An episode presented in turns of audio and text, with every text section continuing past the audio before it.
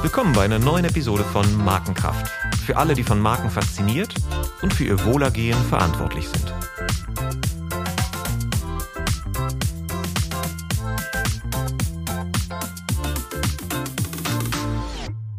Welcome to another episode of Markenkraft.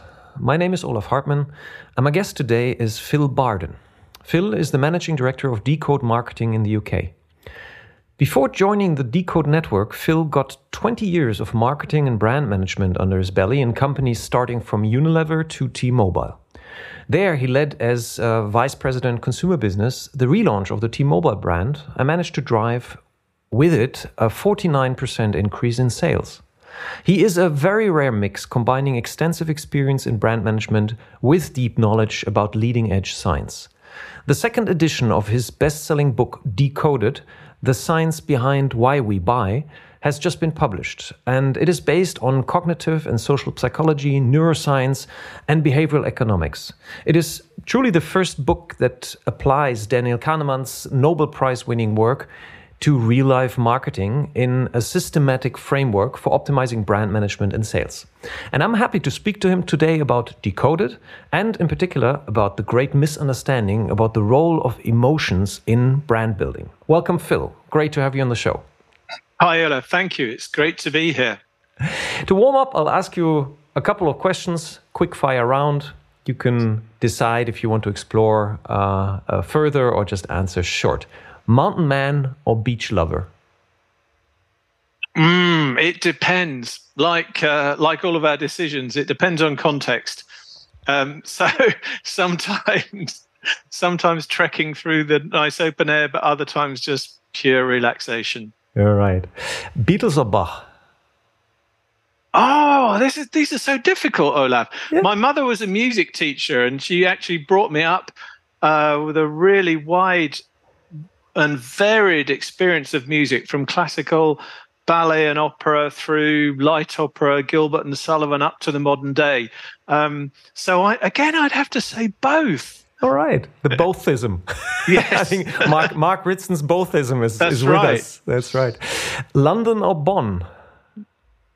Oh, uh, I have to. I have to say London. Okay, that doesn't surprise me. But Bonn is a nice place as well. It is. Uh, has a beautiful countryside around it as well. Intuition or big data?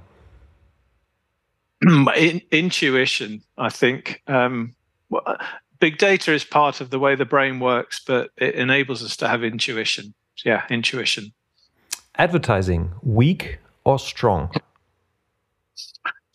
Uh, ooh, God, these are tough questions. Um, it's it's known as a weak effect, but in the long term, it's incredibly strong because I think it's one of the key ways in which mental structures and neural networks are built.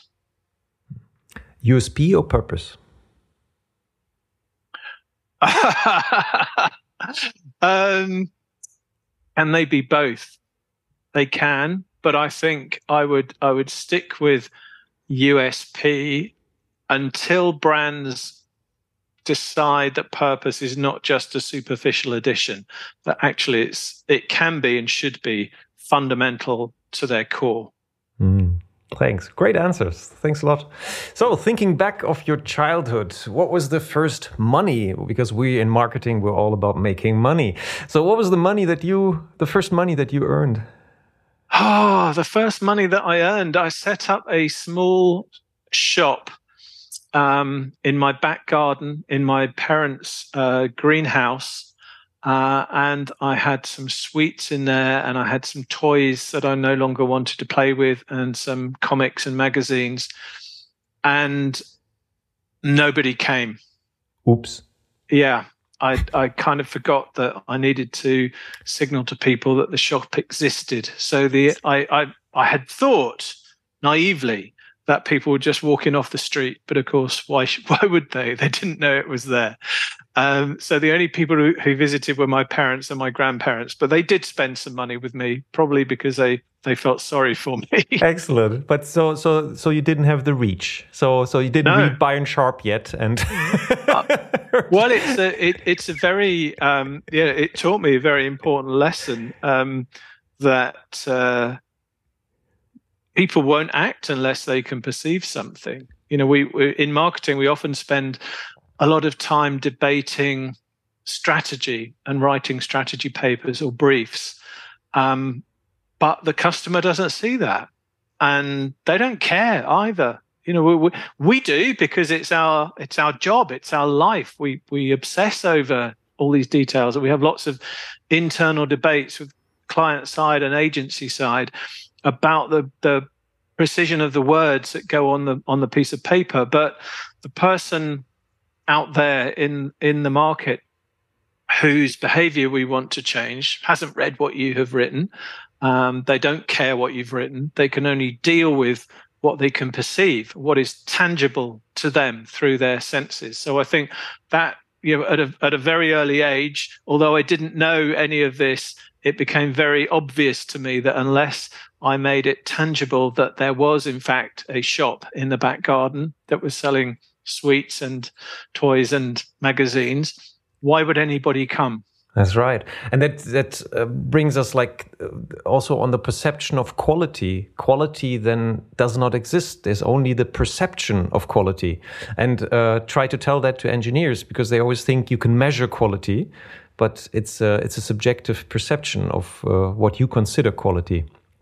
Absolutely right, and it's it's like um, the obsession with with blind testing. You know, people always say in blind product tests, my product outperformed competitors. Great, fantastic. That tells you something about the functional aspect of your product. But no shopper or customer or consumer ever consumes your product blind, right? Never. It just never doesn't exist. Free. The, yeah, and, and and more importantly, never brand free. Mm. So as soon as, as as we know now that as soon as you put a brand on a product or a service, the brand has a framing effect where it kind of radi- radiates um, a power onto the uh, onto the product or the service, and it's totally possible to change perception of that product's performance. And there are classic classic experiments here. So Coke versus Pepsi, tested blind, Pepsi beats Coca Cola, but when you test it branded, Coca Cola wins enormously. The shift is is hugely significant. Even if you give people a glass containing Pepsi Cola and tell them it's Coca Cola, they will say, yes, that Coca Cola is better than Pepsi, even though they've just drunk Pepsi Cola. Yeah. In reality, because yeah. of the framing effect of the brand, and we had a similar effect in in Decode some some years ago in Germany, where uh, my colleagues um, were working with a client who made face cream, and they were sending out cream um, in unbranded jars around to different cities in Germany, and, and they got the results back. And they were all quite consistent, apart from one city, which had very different results. And when they uh, inquired further into this, it turned out that when they were packing the product, they ran out of a certain jar of the jar that went to all of the other cities, and they have, had to substitute a different shaped jar. And that different shaped jar went to this one city that then gave very different research results.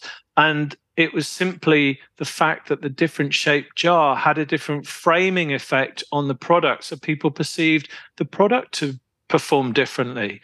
It's, inc- it's an incredibly powerful um, phenomenon. And I know that the guys at Decode, one of the expressions they taught me is perception beats cognition every time.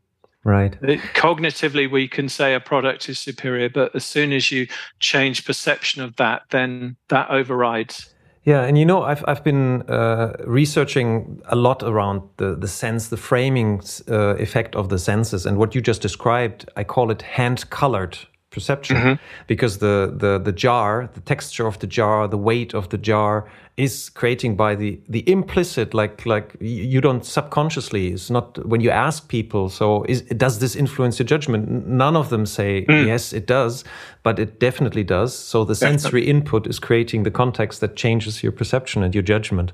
That's exciting. It's uh, we're, we're really deep in the topic already. Let's stick with uh, with you and your uh, how, how have you become who you are today? And then then we return to uh, uh, to what we just talked but this was already very, very interesting and has a lot to do with what we're going to talk later about how to decode the basically the interface of um, how how products and and services are presented. But tell us a little bit about yourself, like uh, so my listeners get to know you a little bit better. How did you end up becoming a world-renowned marketing expert? Where did it start? I'm not sure about world-renowned. Oh yes, yes, but, you are. Um, I, I, I I can just tell my listeners like you you are like people in Germany might not know your name uh, so well, but I can say like uh, the states, UK, uh, Phil Barden rings a bell. It's like uh, uh, it's, it's, it's you're very widely known. That's very kind of you. Um, it actually all started at school. So I, I was best friends with a guy. Um, he and I used to write a lot of material for uh, school um, end end of term school plays and uh, just fun shows. And um, we were always getting the top marks in creative writing in in our English lessons. And um, I when we got talking about what we wanted to do after school, this guy said because he had a contact in an advertising agency. He was very clear. He was going to be a, co- a copywriter in an advertising agency. And when I started to explore what advertising agencies did, it sounded really exciting to me. This this idea of creation of something tangible, and um, I then got interested in marketing uh, per se, and I read it. I read a bit more about it. So um, that that seemed to me to be a wonderful combination of the ability to have a career in a commercial world, um, create products, create brands, work with advertising agencies. So that side always interested me. Um, and that's that's what I did. I actually went on a I did a business studies course, which uh, where you had to be sponsored by a client company who would give you work experience uh, during your time at college. So I got sponsored by a company called United Biscuits, uh, which is now called um, Pladis. And they offered me um, placement. So I spent six months in the uh, in a biscuit factory, six months in the sales force, and six months in their marketing department as part of my four year degree course. And I loved it. I absolutely loved it, particularly the marketing side. But the, the sales experience was also very valuable.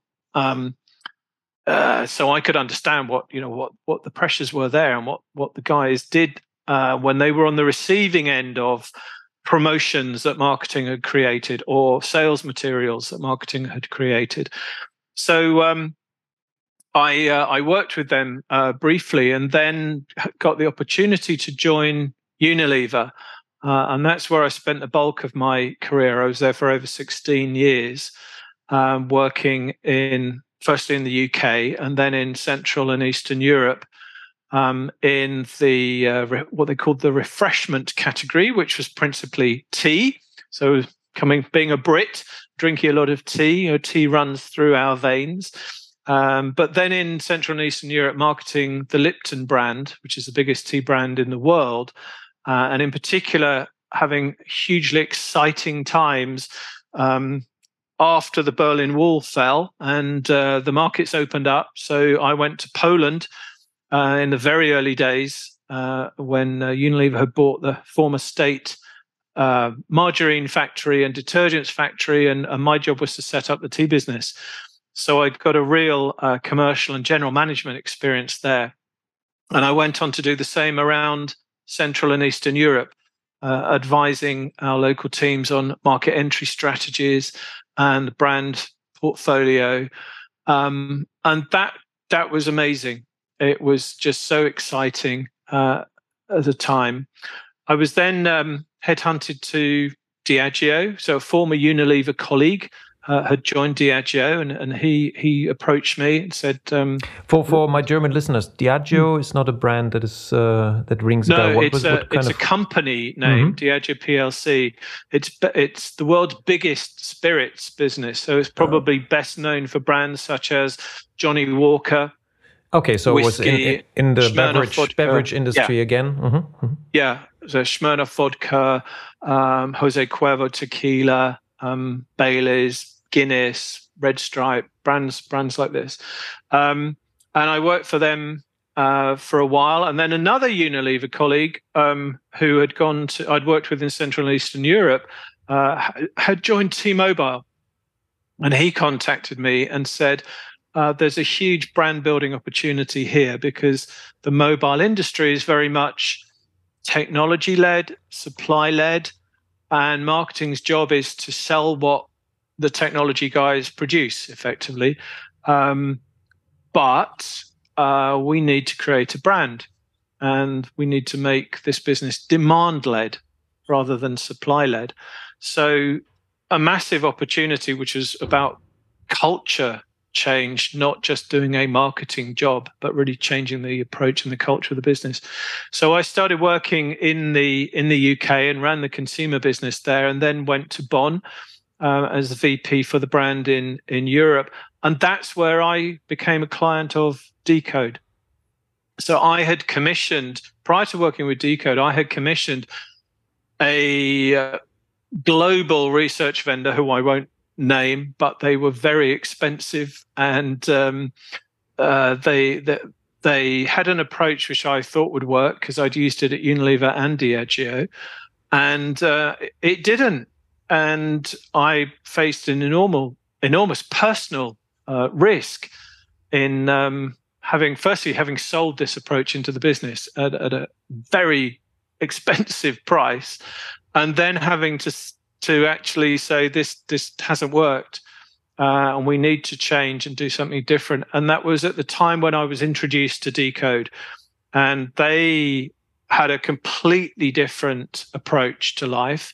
Um, they opened my eyes very quickly to the shortcomings of the other vendors uh, research approach. And what was the what was the the first time where you had this insight? Uh, what you just described? Mm. That you said like, oh wow, this is different. I haven't heard. You know, this this this changes yeah. the. It was like a paradigm shift mm. from what you were what you're describing. Well, the first example was when I first met the guys from Decode, and of course I didn't know who they were, and they came with uh, an academic and a scientific background, which in Germany, it, um, there's a very different cultural acceptance, I think, of someone with a title of doctor or professor. Um, the Germans are much more accepting of that as a symbol of authority and and greater knowledge. Whereas in the UK, the reaction to someone from academia or science coming in and talking to marketeers would be, what the hell do they know about the real world? Right. They come so from the was, ivory tower. What do exactly, they know about? Yeah, uh, all they do is in laboratories, and mm. and they know nothing about about you know brands and the real world. So I admit that was my first reaction. What what could these guys possibly teach me? So I when I first met them, the discussions were around certain pieces of advertising that had been created to there were print print ads that had been created to to briefs and um, hadn't worked in the markets in which they were they appeared. So i gave i gave the briefs and the ads to the guys from decode and i said tell me what you think. What why would this work or why wouldn't it work? And they just looked at the brief and looked at the ads and and there and then told me within a few minutes what the problems were with the ads. So I'll give you an example.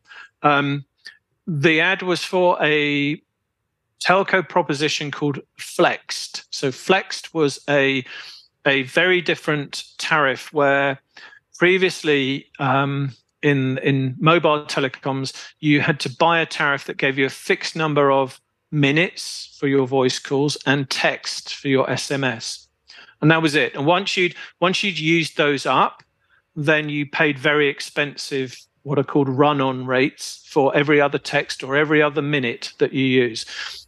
And it created a lot of frustration because I may have not used all my minutes, but used all my texts up and still have a bundle of minutes that were unused. But the telco was forcing me to pay a high rate for, for more texts.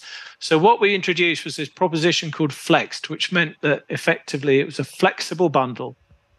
If you used up all your voice minutes, you could use then use your text as equivalent of voice or vice versa. So it was very, very flexible. So that was the idea.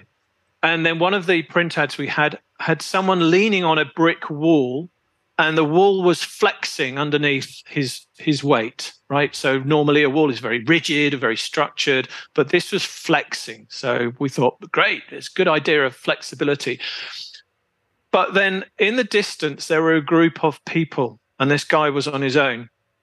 And we we thought this was very clever at promoting the idea of a flexible tariff. What decode said was what you've created is a physical barrier between the user and his group of friends over there. They're all having fun. They're all being sociable. This guy is on his own, right? He's behind the wall. So, at an implicit level, you've divorced him from the sociable group. You made him appear very sad and lonely person because of this wall in between them. And that that sort of thinking was completely new to me I, I had been looking at the explicit brief, which was about flexibility, but the implicit codes in this print ad were sending a very different message to the brain. And they were deciphering what the autopilot uh, exactly. sees, and you were you were uh, basically telling them what what the pilot what was the thinking. pilot was thinking. Exactly yeah. that. And and the more I worked, then so then I gave them some more ads to look at, and and similar sort of remarks. And this was a real revelation to me. It was something completely new. I had never heard the sort of language they were using. The I never understood had never understood the lens through which they were looking at advertising. And the more I talked with them, the more I became very interested in the approach. And I suddenly thought, wow, actually, these guys are using decades of research into how the brain works and how people make decisions and how communication gets processed in the brain. So actually, there's a there's a very high probability that they know more about this stuff than the commercial world knows because we've just been doing trial and error and we've built our own mental models over years but they've never been perfect um, and you know you do a lot of ad testing and sometimes things work or don't work or they don't work in in the test and then they do work in the real world or they or vice versa. And, and you can't explain been... why, and and it's uh, exactly, yep, yep, mm-hmm. exactly. Mm-hmm. So I then commissioned, based on this, I then commissioned Decode to do um, to run their research approach for T-Mobile. So I replaced the previous vendor, and um, it was amazing. The uh, the the whole um, foundational research we did, which was to understand what motivates purchase in the category of mobile telecoms, as well as what profiles, perceptions each of the brands had in, in the market, showed us what we needed then to associate with T Mobile in order to be successful. And that was real groundbreaking, foundational empirical research, very objective, fact based, science based, it used implicit research techniques which I'd never heard of before, never never used before. But this idea of using reaction time based techniques to to access the autopilot, the so-called system one in the brain, to get the spontaneous, intuitive, associative response from the brain rather than the pilot system to reflective thought through uh, responses which are prone to all sorts of biases um, in our in our own self-reporting. So that was new as well. So not just what they were testing, but how they were testing. Yeah, let's do a little loop there for for uh, the listeners that are not uh, familiar with implicit testing. Um, that it was originally developed at Harvard, uh, I believe, Harvard University, for finding out um, biases that people don't admit to voluntarily for example. Like uh, uh, do you have are you prejudiced against colored people? Yeah for example. exactly. No nobody yes. would answer. Yeah sure. No. I'm, yeah i'm a real racist. Well some people would but uh, most people won't. Exactly. And then maybe explain the the the tech how how the technique works basically in using the implicit associations. Yeah. Yeah. So you're exactly right. It, it grew out of social psychology because um, they, they were amongst the first um, academics and scientists to realize that there was a gap between what people say and what people do. And it's this whole idea of self reporting bias. So you know, we see it nowadays with people saying they are really motivated by sustainability issues or corporate social responsibility issues. And then when it actually comes to purchase, it's more about price and performance. Um, so the the techniques that uh, that these academics developed are based around using reaction time uh, to effectively prevent the brain from reflecting on the response.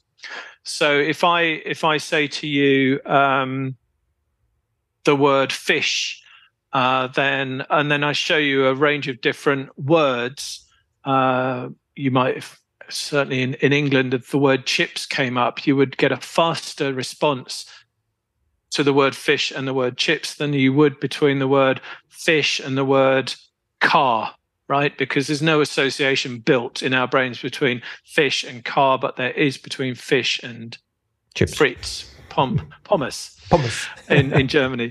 Yeah. So um, the technique tests for the strength of association in the brain between different different words or different concepts. And when when the testing is done the respondents are asked are told there's no right or wrong answer. They're just asked to respond as quickly and spontaneously as they can. And they'll be hitting keys on a keyboard or, or hitting a space on a touch screen or swiping to to do this to make it really fast and really easy uh, and intuitive uh, to answer. And you can measure what they do so which key they hit or which space on the screen they hit but also the speed of response. And we know from the science that the faster the response the stronger the association in the brain uh, because it, the slower the response it just means you just haven't built that strong neural connection. The cognitive fluency is is uh, basically yeah, measured. Mm. Exactly, mm. Um, and you get responses down to sort of 0.8 of a second. You know, 800 milliseconds. That's that's fast enough for the brain to to be above conscious awareness, but it's much too fast for the other reflective mental processes to engage so the person is thinking through the response and that which is not what you want in this you don't want them to think through the response you just want that pure like very fast gut check uh, hmm. gut intuitive response. So that's that's how it arose and okay. how it's executed. Okay, that that's helpful to understand. And then and then basically with this measurement me method, you you basically mapped the category, what drives, what are the category drivers. You mapped your own brand, where you are in these association within the category and the competitors. And then what happened? So then we did, we decided on a set of um, associations. We we refer to them as goals or rewards because, uh, again, coming from science, uh, what science tells us is that human behavior is goal directed. So what that means is, and uh, just to go a little bit into the theory, um, in any current state, so as we are now, um, you know, I might be thirsty. So there's a gap between my current state and my ideal state. So I have a goal, a gap opens up. I have a goal to to achieve, and that that goal will be achieved if I drink a glass of water suddenly. Then um, then I've satisfied that goal. So there are a set of goals that are functional, just like that, or with um, uh, telco. I might want uh, you know fast broadband I want um, I want to be able to make a call anywhere in the world, whatever it might be. Those are quite uh, very important functional goals. Then there is a whole set of more implicit goals, which are more social, emotional, psychological goals. which have to do with uh, things like our sense of self, um, our own personal um, self esteem, uh, as well. So Decode had built uh, a model of these social, emotional, psychological goals, and we used those in the research as well as functional goals for the category and other attributes uh, as well. So service characteristics, things like call, call quality, geographical coverage, uh, things like that. So, what emerged from the research based on this implicit testing was a set of goals that were motivators in the category and goals that were associated with the different brands in the category. And we could see where T Mobile was lacking, where was it deficient in certain goal associations, where was it, uh, where did it have strong associations? Um, and did those strong associations overlap with the drivers in the category or not?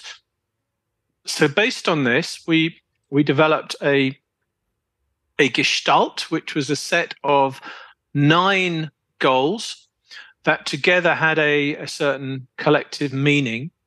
And those nine goals, and this I'm going back to 2007, 2008, I think, those nine goals are still used today by Deutsche Telekom um, as a measure of brand equity. And so all telecom uh, activities, advertising, touch points, and brand and the brand tracking are measured against those nine goals because those are drivers for for the brand. So those nine goals we turned into um, not just a proposition, but then an advertising idea, which was life is for sharing, or that's what it was in the UK, or Erleben was verbindet in Germany. And the uh, the real creative leap from there, and this is where the advertising agency were were fantastic. They took that idea and turned it initially in the UK into an ad which had a flash mob. So at London's Liverpool Street Station, one of the busiest London rail, terminuses in the city, um, music starts playing and people start dancing uh, just a few at first and then more and more and more until eventually there's several hundred people all doing the same dance on uh, in the middle of the station. And of course everyone else is looking at them they're filming them they're calling their friends they're recording it. And it was all about life is for sharing. Great storytelling. yeah great storytelling about the emotion of that uh, yeah, creating memorable moments to share because that's what ultimately at its heart, that's what mobile helps you do. Mm. So it's a very powerful proposition, and um, and all of those goals uh, and I can tell you one of them. I can't tell you all of them because you know we're still working with telecom. Uh, but one of them was sociability. Now you might say, well, that's obvious. It's a mobile phone. Of course, there's going to be a goal of sociability. But the real trick was the combination of sociability with the other eight goals gave it a different meaning, but also turning sociability into a way that was distinctive to T-Mobile. So the idea of the flash mob and this sort of spreading activation, this almost contagious, um, memorable moment, meant that T-Mobile could convey uh, and be associated with sociability, but in a way that was unique and distinctive to T-Mobile. So O2 or Vodafone or whoever could talk about sociability, but they do it in a very different way. So that really helped um, with the brand relaunch uh, in the UK. It it was hugely successful, and then we we employed a similar idea throughout Europe. So we had in Germany we had uh, Rain of Flowers, where we had cannons firing flowers around a city and the petals raining down on everyone, and again creating a memorable moment to yeah. to share. Until um, today, there there are new codes developed that is that is expressing what, what you just described. Is also the the um, the motion design, the the magenta motion design spreading yeah. through cities, and there there are many many expressions today which still uh, trace back to that original idea. And it has been hugely successful in Germany as well. I mean, you you know that. Um, and uh, but I would like to pick up on one point, which um, is something there, there were books written even differentiate or die and you just mentioned sociability and basically all the telecom companies can use that value, yeah, that that goal. But what you just described, it's not about picking new goals because within the category, people have roughly the same goals. So there's no way you can differentiate the goals.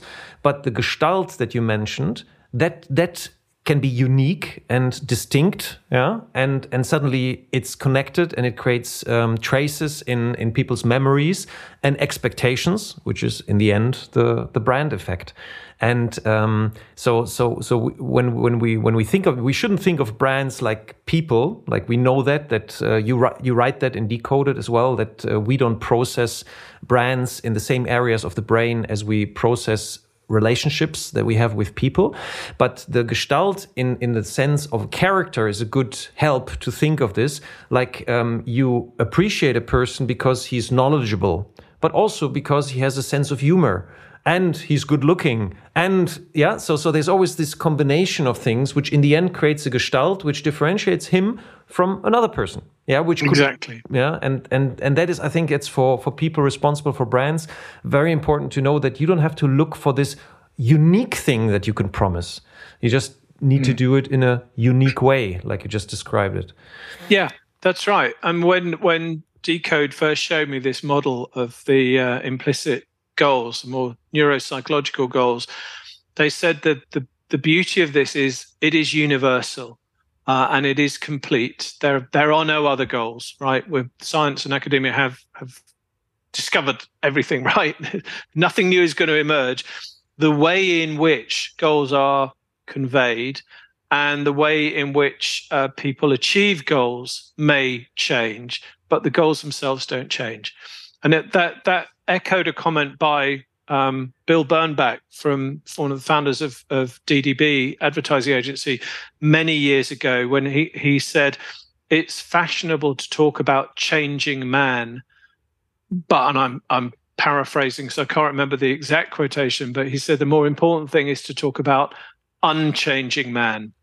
The things that motivate us today are the same things that motivated our parents, grandparents, ancestors the way in which we um, meet the goals can change, and that's where you see, uh, with the growth of um, social media, for example, the uh, the reason why we engage with Instagram or TikTok or whatever it might be um, is a new is a new way. It's a new channel, but we still meet the same goals. Things like creativity or or sociability and and belonging to to a group or the excitement and the fun that we experience. And certainly when we if we post something you know we go back to see how many likes we've got or what the reactions have been. And that's very that's uh, that's novelty seeking all the time. That's exciting and fun. So excitement and fun and novelty seeking are very powerful drivers in terms of goals but they've always been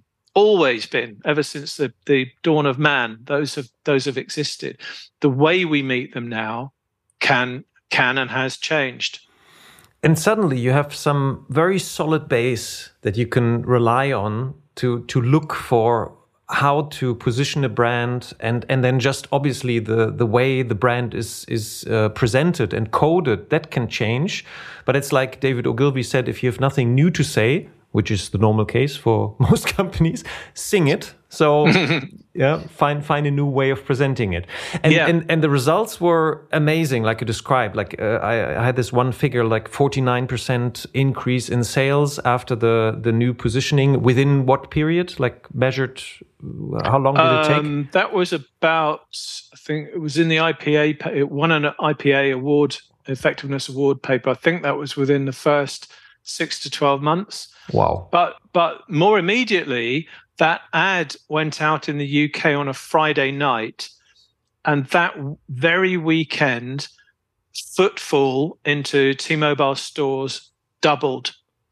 And the sales department contacted us in the marketing department and said, Why didn't you tell us that you had arranged lots of local store activation activity? And we said, Well, we, we, didn't. didn't. We didn't exactly. we didn't tell you because there was nothing to tell you. We there was no activity. Why? Why are you asking? And they said because the traffic monitors on the doors in the store have reported this more than twice as much, twice as many people going into the stores. Wow. Which is incredible. Wow. And this has impressed you so much that you basically quit your job. Yeah. Yeah, I so did. tell us about that. So then well, you, it was. Yeah, I'd us. never, honestly, never seen an effect like this. It was almost like at business school. Sometimes you have a computer simulation game, and you have to change all the inputs, your advertising budget, you know how many salespeople you have, your pricing, etc. And then you press a button and you get a response. Mm. I'd never seen a response like this. And what what was even more interesting was when I said to the guys at Decode, "Wow." that the whole company is is amazed. And they looked at me almost jokingly and said, "Well, why why are you amazed?" Because you you've been on this journey with us, right? We did the research, we identified the motivators of behavior, we turned those into an advertising brief. The agency brought it to life brilliantly. Why well, are you surprised that it worked? yeah, I can see them doing that. Like full yeah. transparency. Like like I I know uh, Chris and Dirk very well. Like around the same time, actually, we met 2008. I, I okay. met Chris, and since then we've been working together. And it I had a similar effect without uh, being in the position of being vice president of T-Mobile. But it was the very first time that I saw things falling into place, and suddenly it it all made sense. Yeah, yeah. it just made sense. Exactly, and, and it helped uh, um, me in my consulting work so much since then. And and it's uh, I can just uh, confirm what you just described that it's uh, yeah it's the way forward, and. Um, so let us let us turn to your book now or like no no no you started decoded in the uk was it yeah. easy breezy from the beginning on it was like you opened the doors and clients started to flock in because because you had this new way of doing marketing Oh no, yeah, no, I I thought it might be because because yeah. when I approached Chris and Dirk, I said, "Look, would would you be interested in having a UK office? And they said, well, we've we've never thought of it, but but if you're interested, yeah, well, you know, we'll help you, we'll coach you. Um, and armed with my T-Mobile experience and also with lots of contacts, I it was easy for me to get into clients because I had the the client side experience. And I I'd go into typically Unilever and see my old colleagues and say, listen, I need to tell you this story and I'd present them the T-Mobile story and then start talking about Kahneman and System One and System Two. And at that time, it was completely new, and implicit testing was unknown. And I was telling them something that I was incredibly passionate about, but which challenged their mental models so fundamentally that they couldn't process it. So I, what I what I'd forgotten was that I had been on that journey for for two or three years working with decode so i had already had my mental models challenged and i'd gone gone through and come out the other side as a true advocate and evangelist for this uh, this new way of thinking but of course then going back into a client company where they've got their existing research vendors they've got their historical data and their normative data they've got their own ways of working and processes and you turn up and say, you need to change. Believe me, they're like, what have you been smoking? You know, this is this is nuts. And I and I I did have a lot of them say, wow, this sounds amazing.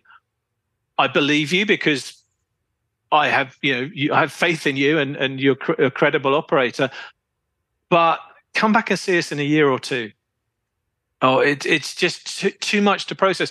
And I've since learned there is even a name for that, the Semmelweis reflex, which is the that what happens when we are faced with information that contradicts our existing beliefs or paradigms, we reject it because it's threatening to us and we don't have the mental bandwidth to process all of this new information. So, and, and, and was, let me let me let me yeah. interject there because I mm-hmm. recently had Paul Feldwick uh, on the show oh, yeah. about the mm-hmm. anatomy of humbug, and one of the mm-hmm. great sentences that he opens the book with is because I think those people that he talked to, some of them didn't even know that they had a paradigm, that a model that they operated like Yeah. they always thought there's just one way of Yes. doing all this and and they they don't understand how they have ideas in their head that shape their thinking and their doing and and he he had this quote it said ideas that we have and that we don't know that we have have you. And uh, to challenge these, these these people were challenged like in in that sense and that hurts a lot. That is really painful to to think about. So so i'm not, not surprised what you're saying. So how did Yeah. it uh, and, and when did that change? And has it changed today? I, I assume it has because uh, these are this is 10 years ago. Yeah, I think uh, a number of things have changed. One one is that Kahneman published his um, million edition selling Thinking Fast and Slow, and gradually more clients and also research vendors started to understand uh, System One and System Two, and also introduce implicit testing techniques. There was coincident with that the growth of behavioral economics, what uh, was is commonly called nudge theory, again through the publication of the book called Nudge, and Rory Sutherland in the UK. Uh, when he was president of the IPA, started to be a champion for behavioral economics. And so gradually, very slowly, people started to think about this because they heard more about it. Um, add to that some social proof, and that's what I found is probably the most was the most uh, effective means of um, getting a client's attention. The fact that other people were doing it. It's a classic heuristic because faced with new information, faced with a new way of working, uh, we're very resistant because it's a threat. It's a threat to our jobs. You know, if I'm a research manager and I try something different and it doesn't work, you know, I've I've wasted money, but also it might be threatening to my own job. So being able to say, "Hey, look, so and so is doing it," or "This company X is is already doing this," and by the way, if you don't do it, you you will lose out. Yeah The whole idea of loss aversion. loss aversion and also like uh, the danger of being ostracized from your group that you are like that is your social group um, your brain reacts with the same way as uh, when it when it experiences physical pain like Mm. yeah so so so this is really a, a um, like a, a visceral feeling of threat so it makes Yeah. complete sense Absolutely, yeah.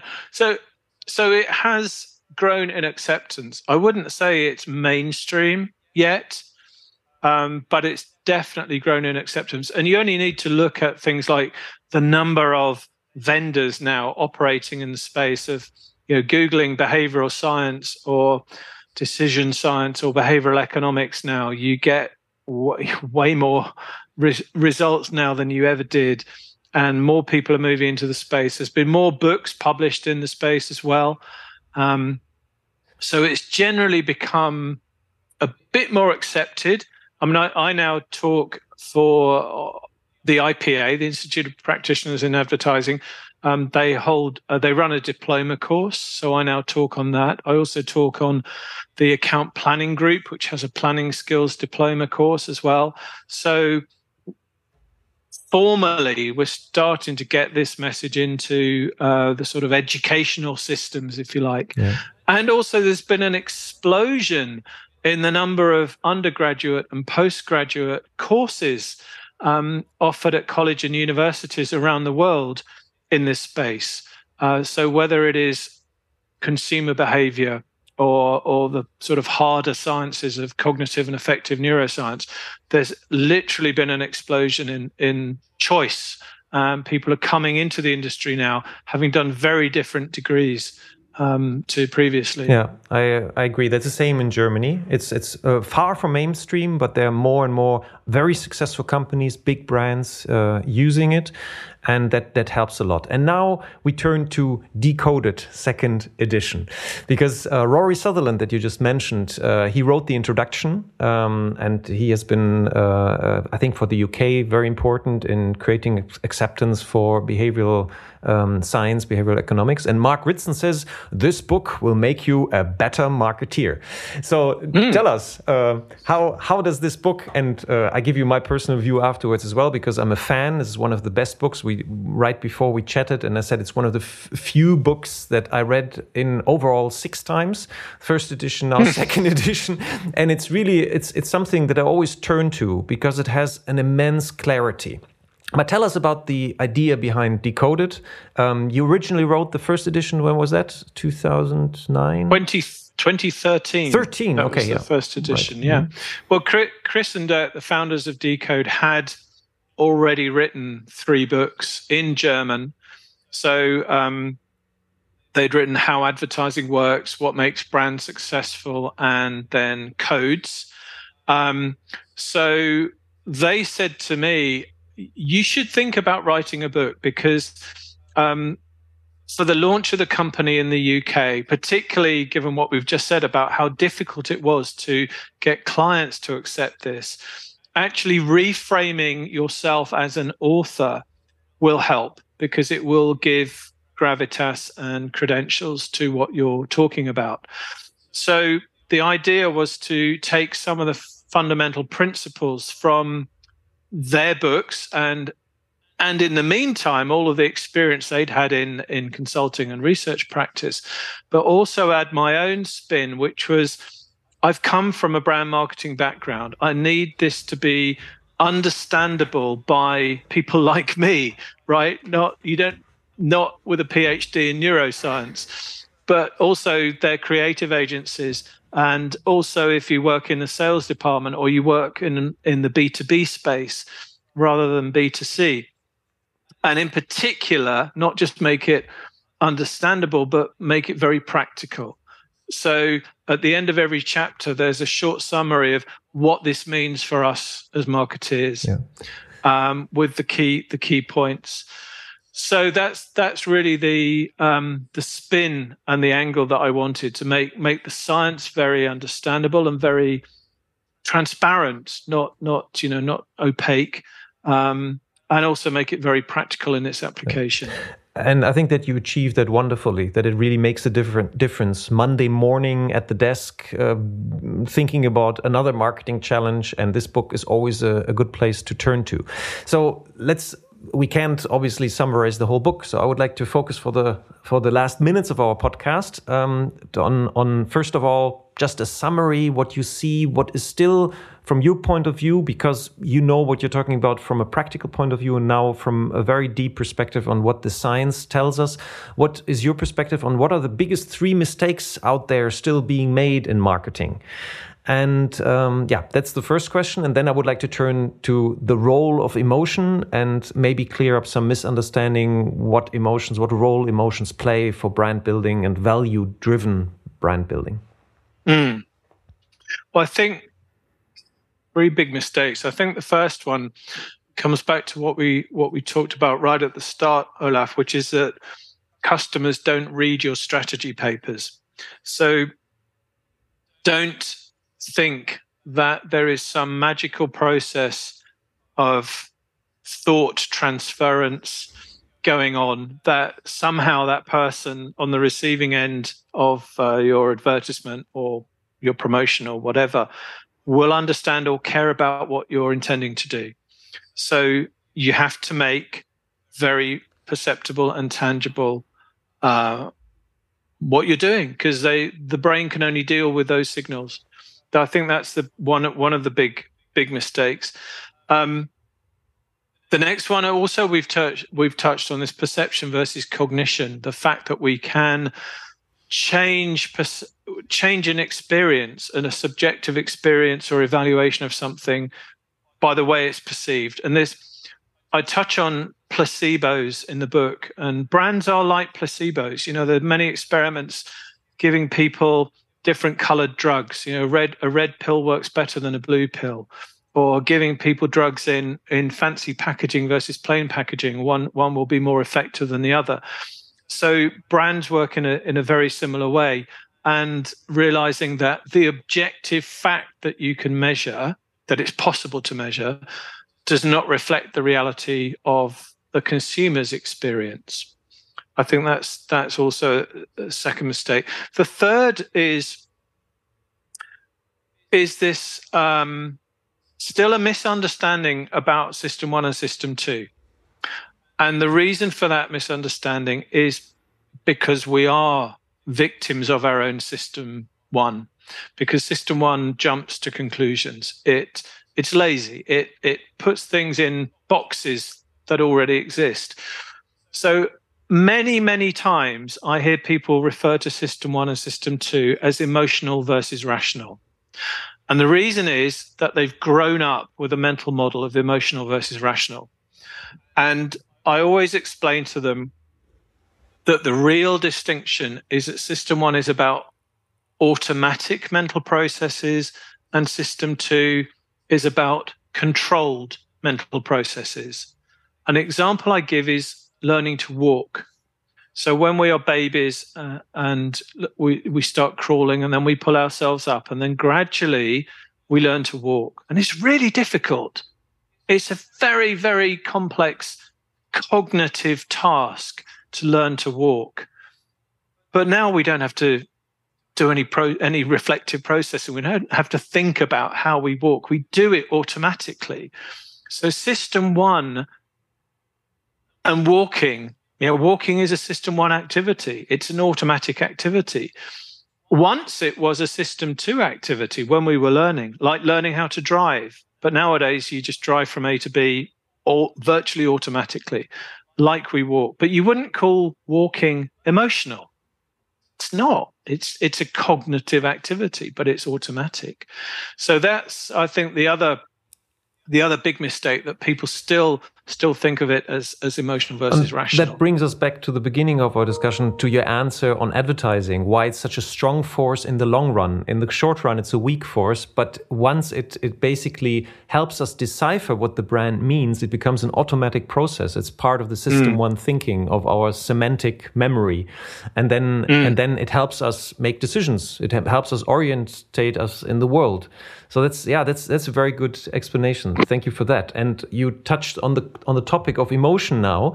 Um, emotions play a vital role in our life and also in brand strength. Yeah, like there's there there is emotion like involved also in retrieving memory happens uh, more easily when when the moment that, that you learn it has been emotional but why is to emotionalize a brand the wrong approach yeah, this is a really important topic because we've always thought in advertising and marketing that emotion drives behavior.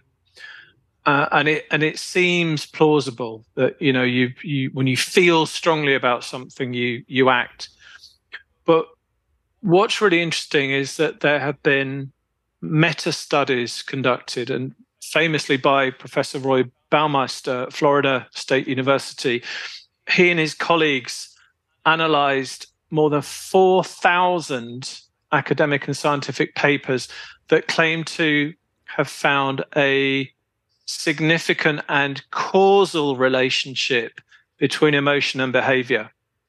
And of those 4,000, they actually found about 1% of the papers, about 40 papers, did actually find a causal uh, relationship and a significant relationship. But the vast no, well, not only is that surprising because it's so low, but also, as Baumeister observes, the vast majority of those cases were were extreme. And what he meant was, you know, if someone uh, we're driving in a car and someone cuts in front of us in, in traffic and we we hoot our horn because we're annoyed, you know, we shout something at the driver because we're annoyed. So that emotion has resulted in behavior. Or yeah, even worse, if we if we have a confrontation with someone and we're angry and it ends in a in a physical fight, that's emotion driving behavior. But what's that got to do with buying detergent in the supermarket? You know, if, if emotion drove purchase behavior, then every time we went shopping, we'd be on an emotional roller coaster. And of course, we're not, right? It's nonsense. Of course, we're not. So, what um, what Baumeister proposed, and this is this is what we we believe, is emotions play a very important but indirect role in motivation, and the role they play is one of feedback. It's a it's a it's a a feedback that we experience um, that tells us the extent to which we are meeting a goal or not. So comes right back to this goal directed behavior. So to bring it to life, if I'm playing tennis uh, com- competitively and I'm losing, then I feel angry or frustrated or sad, right? That's the feedback mechanism that tells me this is the experience you are losing. So I need to act differently. Conversely, if I'm winning, I feel good. I feel happy. So again, it's a feedback mechanism that helps us adjust our behavior. It also helps us learn for the future. And then people, then of course, we need to look at the link with advertising communication because uh, again everyone always says well emotional ads are more more successful than than uh, so-called rational ads. But you only have to look at classic cases such as budweiser puppies uh, in the super bowl in 2017 i think it was. They had this uh, budweiser ran this ad and it was incredibly emotional. It had the cutest puppies you've ever seen and the internet broke basically. People went crazy. It was the most retweeted ad ever. It's the most facebook likes ever from an alcohol um, ad. And people just went nuts for these these puppies. But then 6 months later the VP of Budweiser said we won't air those ads again because they don't sell beer. Right? Everyone loves everyone loves the puppies yeah. but they don't sell beer because what know, the, there was nothing in the ad about the category or the brand at all. So they didn't um, deliver so the, the, what you talk about the goal value. They didn't rise. Yeah. They didn't raise the goal value of, exactly. of the beer. And that reminds exactly. me of of uh, uh, the older listeners will remember this. Uh, the the camel camels uh, when they turn from their age-old advertising line, I go meilenweit für eine Camel in German, yeah, and this mm -hmm. explorer, and then they then they switch to these uh, cute camels, yeah, and they they were like this this humorous campaign about these stuffed uh, camels, and they won even in Cannes, they won prizes for it, and they lost five percent market share. right, that's it, and it, and this this is why it's so dangerous to write an advertising brief based on emotion and just say we we want to make people feel good or or we want to make people cry or whatever it might be. Mm-hmm. Because you need to distinguish between the response to an ad which can be emotional and that's how an execution is crafted and what the execution actually tells you. Where's the instrument, the the link between the brand being instrumental in helping us achieve a, a goal? Now, there is no doubt, and this again is proven in science, that emotional or advertising that evokes an emotional response has an advantage and it has an advantage because that emotional response, which ultimately is our body's way of preparing itself for something, it's a neurophysiological response.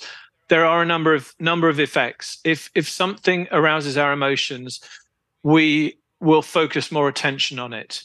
And that's plausible, right? So, you know, right back for millennia, if there was a snake on the ground, I will pay attention to what that thing is doing and whether it's coming towards me or not.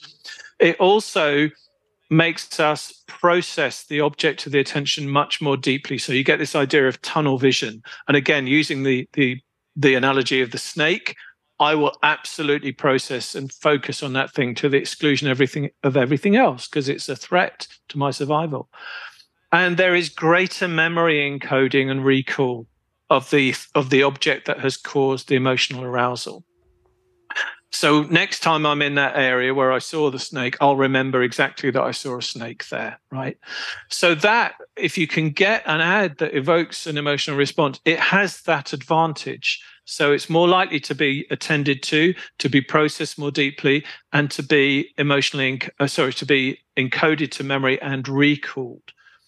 but that's still just about the ad. It doesn't tell you anything about the content or the the what message, if you like, of the uh, the linkage between the brand and the goal achievement. So what the brand is helping us to to achieve. And what you're basically saying is that the emotion is also generated as a signaling system to when you approach a goal, like you, the the um, um, examples that you gave in winning in tennis and so on, and they create the emotion.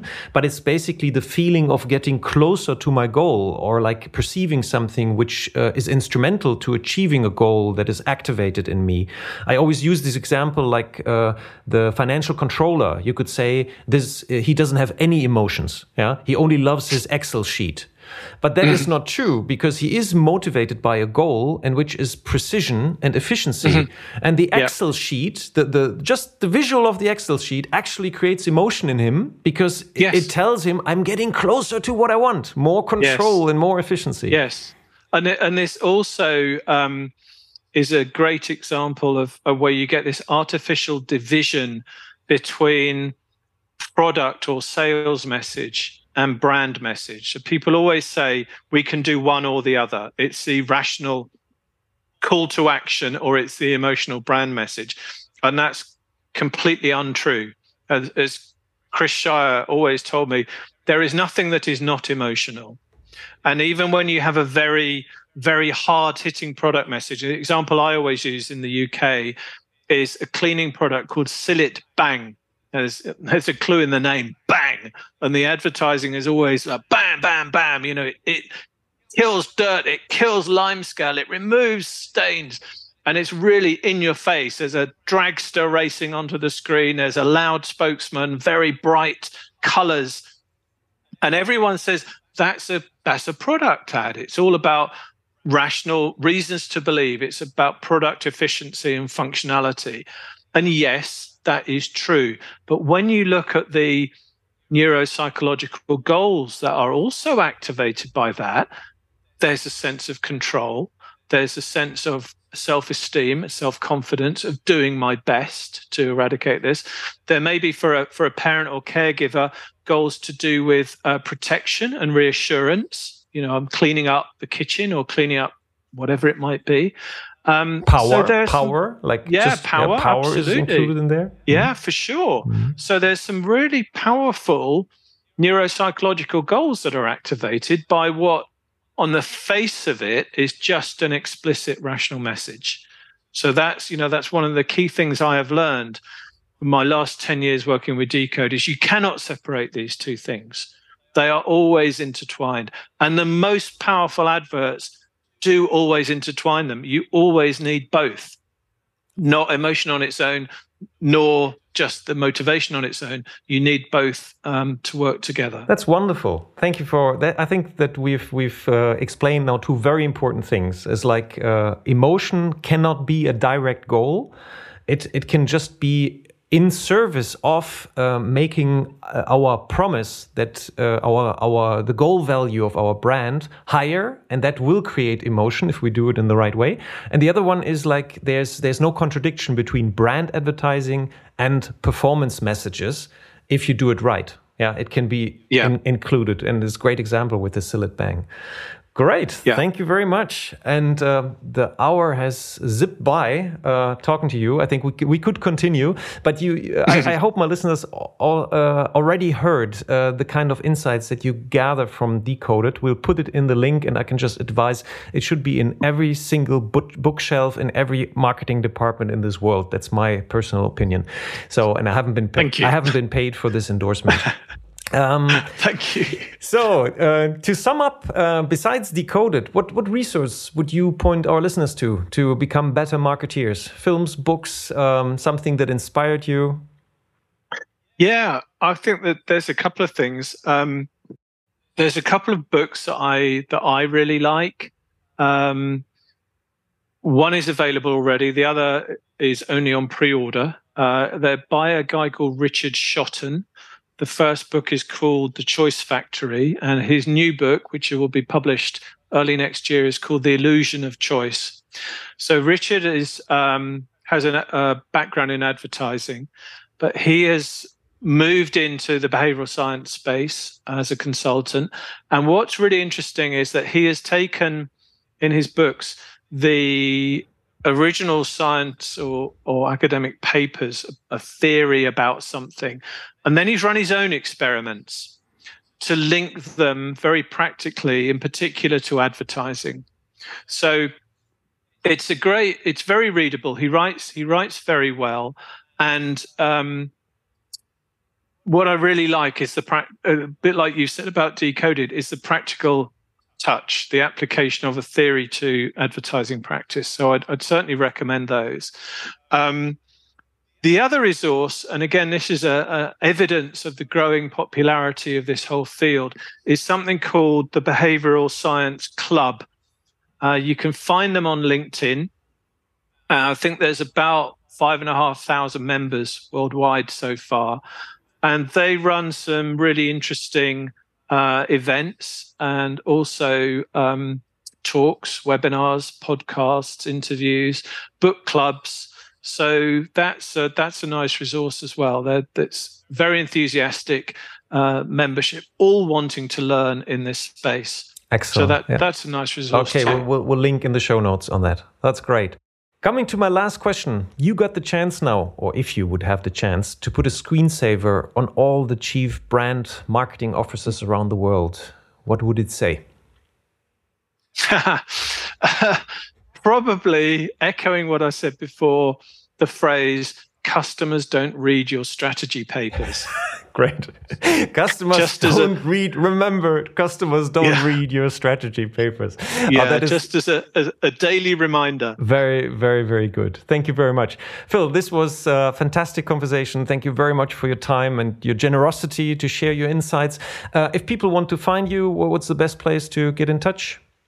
Well, they can they can find me on LinkedIn or LinkedIn. or Twitter, okay. or they could email me um, via phil at decodemarketing.com. Great. Put that. Be very happy to Great. answer. All right. Thank you very much. I wish you all the best for all your future endeavors and uh, hope to see you again soon. Great. Thank you, Olaf. Been a pleasure. Und das war eine weitere Episode von Markenkraft. Vielen Dank, dass Sie dabei waren. Wir hoffen, es hat Ihnen genauso viel Freude gemacht wie uns. Wenn ja, empfehlen Sie uns, Ihren Freunden, Ihren Bekannten, Ihren Kollegen und bewerten Sie uns auf iTunes, Stitcher, Spotify, Soundcloud, egal wo Sie diesen Podcast hören. Share the love for brands. Machen Sie es gut für sich und die Menschen in Ihrem Leben.